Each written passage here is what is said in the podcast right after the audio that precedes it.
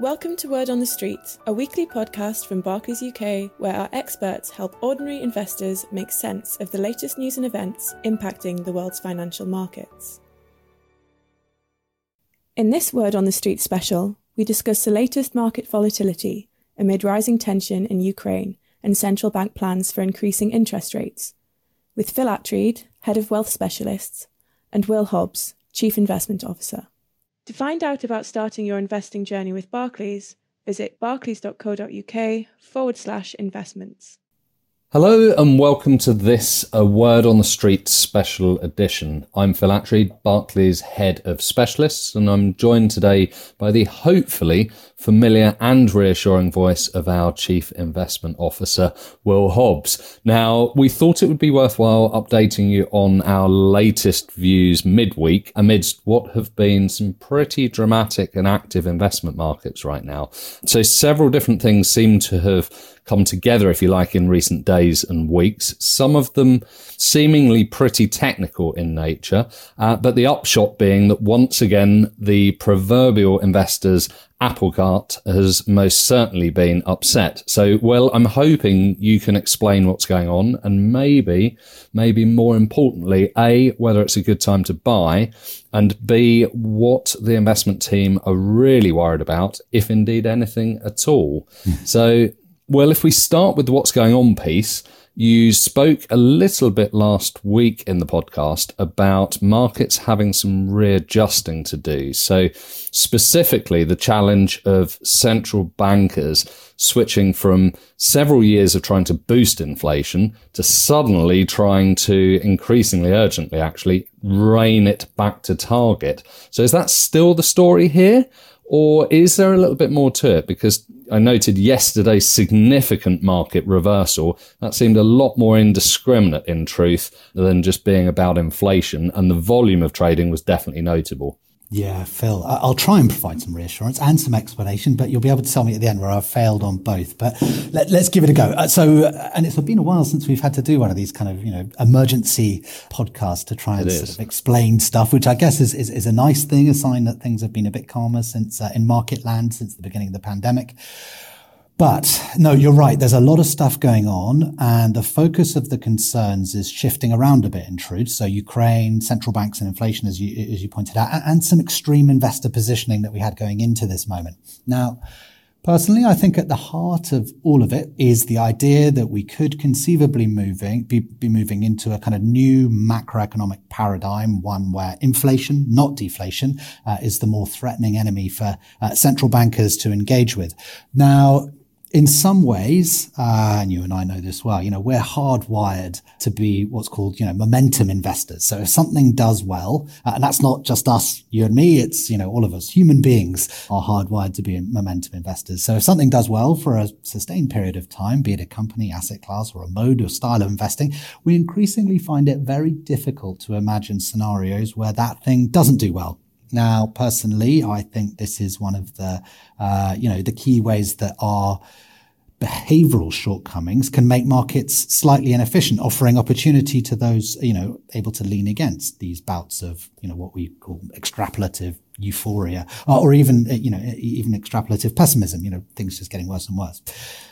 Anyway, in this case, investors had become very used to a world where central banks were throwing everything, like you said in the introduction, at boosting inflation low real interest rates, uh, you know, quantitative easing, etc., etc., etc.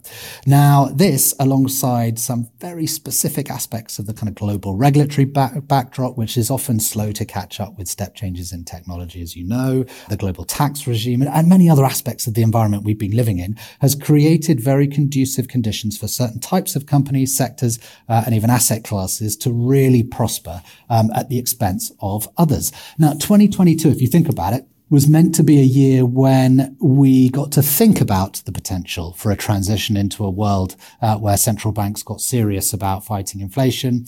Suddenly, it's not theoretical. It's a year when the major central banks are going to be really busy raising interest rates several times, uh, halting QE, uh, quantitative easing, uh, and maybe even starting to sell some of their giant bond portfolios. Now, put that together with the worries about Ukraine, a short, sharp hit um, showing up now from uh, uh, from like I say, showing up in the data we're seeing right now. and some very nervous and poorly positioned retail investors in the US, among several other things. And you get yesterday. so, yeah. Yeah, as you say, a very active day uh, in markets. Uh, you touched on it there. So, is there anything we can say around the Ukraine escalations? Because obviously, we're getting a lot of headlines coming through on that at the moment. Is this uh, a conflict that can be avoided? Yeah, I mean, uh, yes, in a short word. Um, I would reiterate, obviously, warnings about armchair generals and so on. I have no qualifications as a kind of geostrategic expert, and uh, I'm sure many others who are claiming to be don't either. Um, but if you want a kind of plausible de-escalation scenario, I think uh, the Brookings Institute put out a good note on this, on why uh, a military incursion would represent a giant and quite unlikely escalation on the part of President Putin. The intent here, in their opinion, could be seen as more intimidation and an attempt to uh, kind of bend NATO's regional objectives uh, a little bit more to, you know, Russia's objectives, perhaps. Low conviction, obviously. Uh, these kinds of situations, as history speaks pretty clearly on, contain plenty of risk for sort of accidental escalation, apart from anything else. Uh, you know, World War One start is often, you know, the, the, uh, the assassination amazingly botched assassination and eventually successful uh, assassination attempt of the Archduke uh, Ferdinand is um, is often seen as the kind of ultimate example of this. Now, you know, we've got you know the commodity exposure in our funds and portfolios is helping to act as some buffer at the moment and obviously that broad diversification we spend a lot of time in portfolios that is providing some uh, some resilience for the portfolios in this situation but again i mean the main message is when the main protagonists themselves don't know what uh, what comes next. Be wary of those who would kind of authoritatively second guess them couldn't be an episode with a bit of his without a bit of history in there, Will. um, but let's loop back on inflation and, and obviously therefore interest rates, because uh, again, another sort of big area of focus as it was for us for, for much of last year. We are now, as you say, seeing Omicron spread rapidly around China. And I suppose, you know, is that a worry? For investors and particularly when thinking about inflation and, and interest rates? Yes. I mean, I, last I saw on this, you know, Omicron has been detected in all first tier cities in China and 13 of the 31 provinces. The latest activity data out of China actually show a, you know, a pretty rapid slowdown in household consumption already in motion. And the property market remains pretty wobbly too, as we all know. You know, we talked about that with the Evergrande affair. But for our purposes, I guess one pl- quite plausible concern for the year ahead is that Omicron reinserts some havoc into supply chains, you know, thanks in part to China's zero COVID strategy. Um, this delays the long looked for peak in inflationary pressure. This in turn forces central bank, central bankers around the world to kind of ratchet up interest rate uh, expectations and even act- action. And even though this is not a tool that really can do anything to affect supply chain problems, as they all point, uh, and the following thing saying, you know, if you want to go to the worst case scenario, the economy chokes and you get a short, sharp uh, recession. Now, uh, to be clear, that's not our base case. It's hard to handicap just how likely that is right now, but still the most likely scenario to us by some distance is, is a bit more benign. So the hump in inflationary uh, inflation comes in the first half at some point. Demand remains relatively solid as Omicron passes and some of these kind of giant excess consumer savings acc- accrued during the crisis begin to be deployed. Now, in this context, if you think about it, rising interest rates and some kind of what's called monetary normalization, they're taken as a positive sign, uh, indicative of an economy that looks, you know, for the most part, pretty healthy actually. And that, that, that's kind of what the underlying trend in the data is still telling us to me.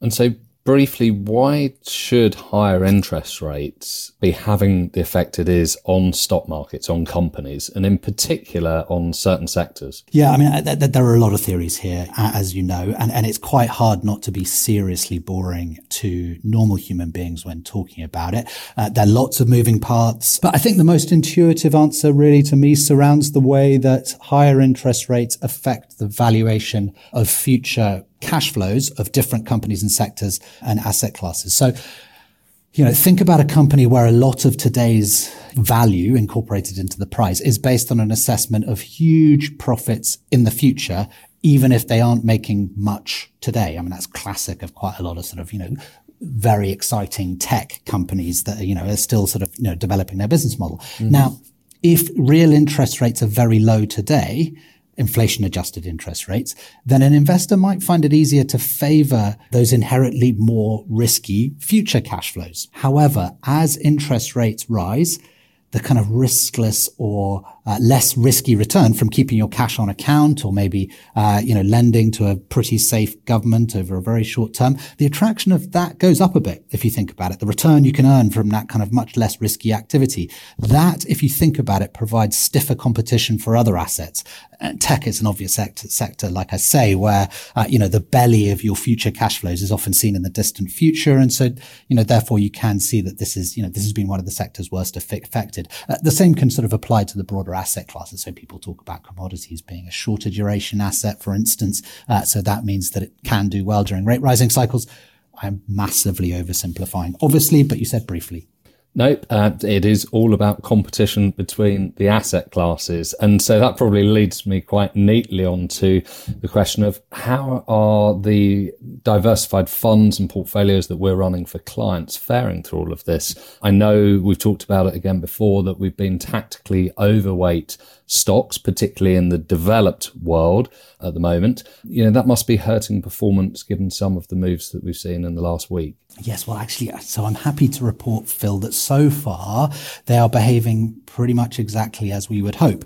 Now, as you know, you know, we deliberately spend a lot of our time looking at areas that have been unfashionable for a while and keeping an investment foot in that often pretty unloved camp as a result. So the diversified commodity exposure I just talked about has provided, you know, has provided very useful ops- offset um, to other areas which have been struggling so far this year. Now, now, diversified commodities obviously did very well last year as well, but uh, the decade before was one to forget for the asset class. So, you know, you could have, if you just looked at that decade before, you probably wouldn't have owned it. Similarly, so-called growth stocks have been all the rage this last decade in particular. And we have, and we do have exposure to growth stocks as well, but we're grateful at the moment that we also have exposure to value stocks, an area which has been, you know, increasingly unfashionable for the last few years. And again, that's provided a little bit of offset. Now, our TAA, that's, uh, you know, the tactical asset allocation you just talked about, the package of tilts to asset classes that we use to try and add to performance, little performance cherries on top top of that uh, performance cake. It, it's actually uh, neither really adding or detracting meaningfully at the portfolio level so far this year after having a very good few years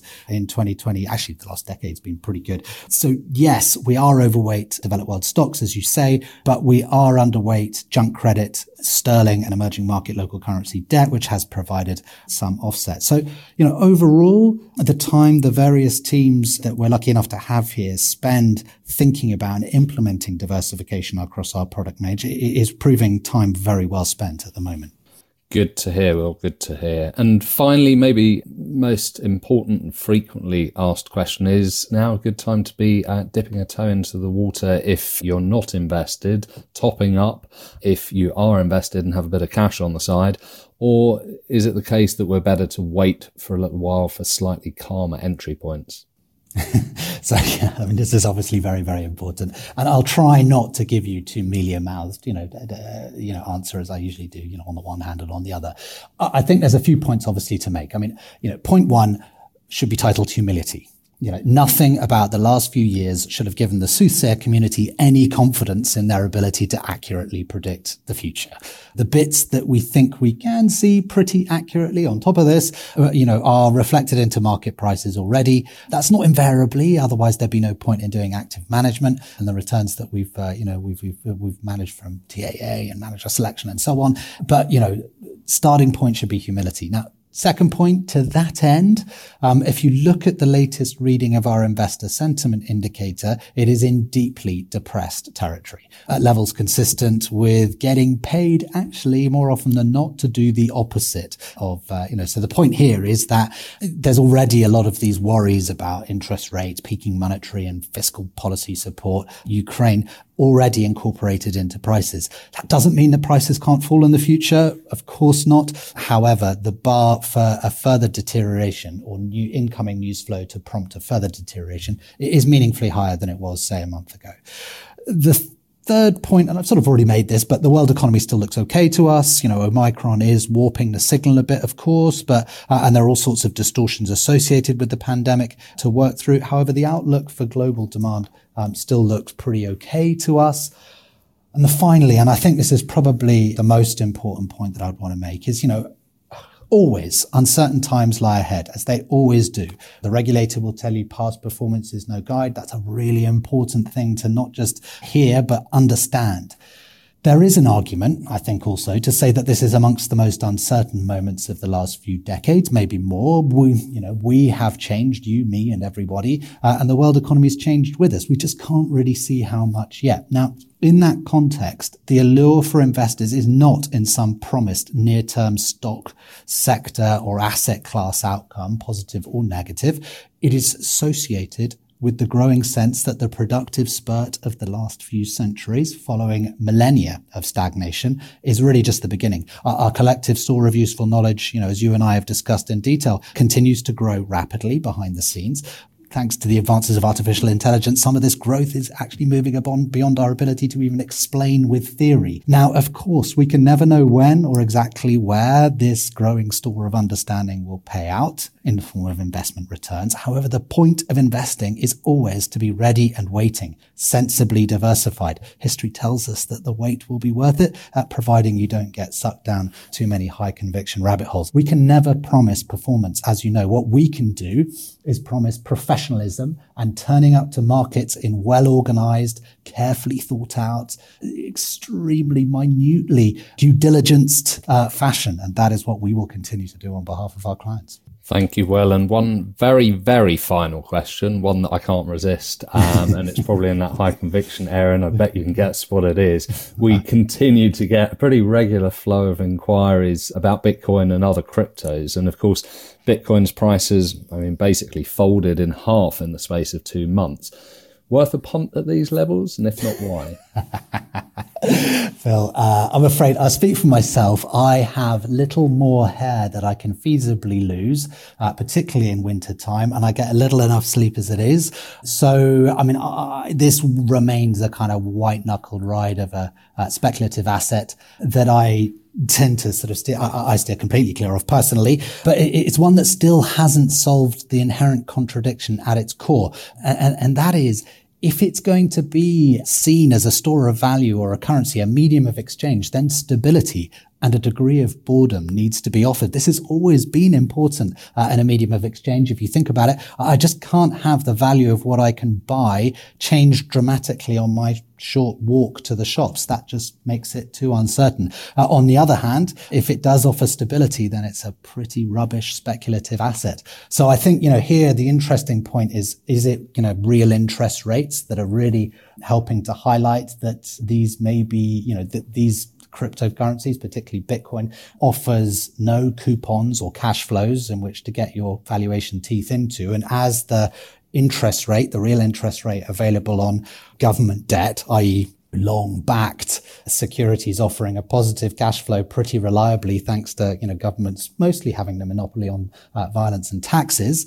Those things become again it's, it's, that real interest rate story isn't it? It becomes much more competitive for other asset classes to uh, com- you know to, to, to, to struggle against once it tips into positive territory I won't be holding my breath to see it in our client portfolios anyway, certainly not in that diversified sense. Thank you, as always, Will. We'll look to wrap up there. And of course, thank you to our listeners for joining us for this Word on the Street special. As always, we'll be back with more colleague insights at the end of the week. We hope you'll be able to join us then. All investments can fall as well as rise in value, and their past performance is not a reliable indicator of future performance.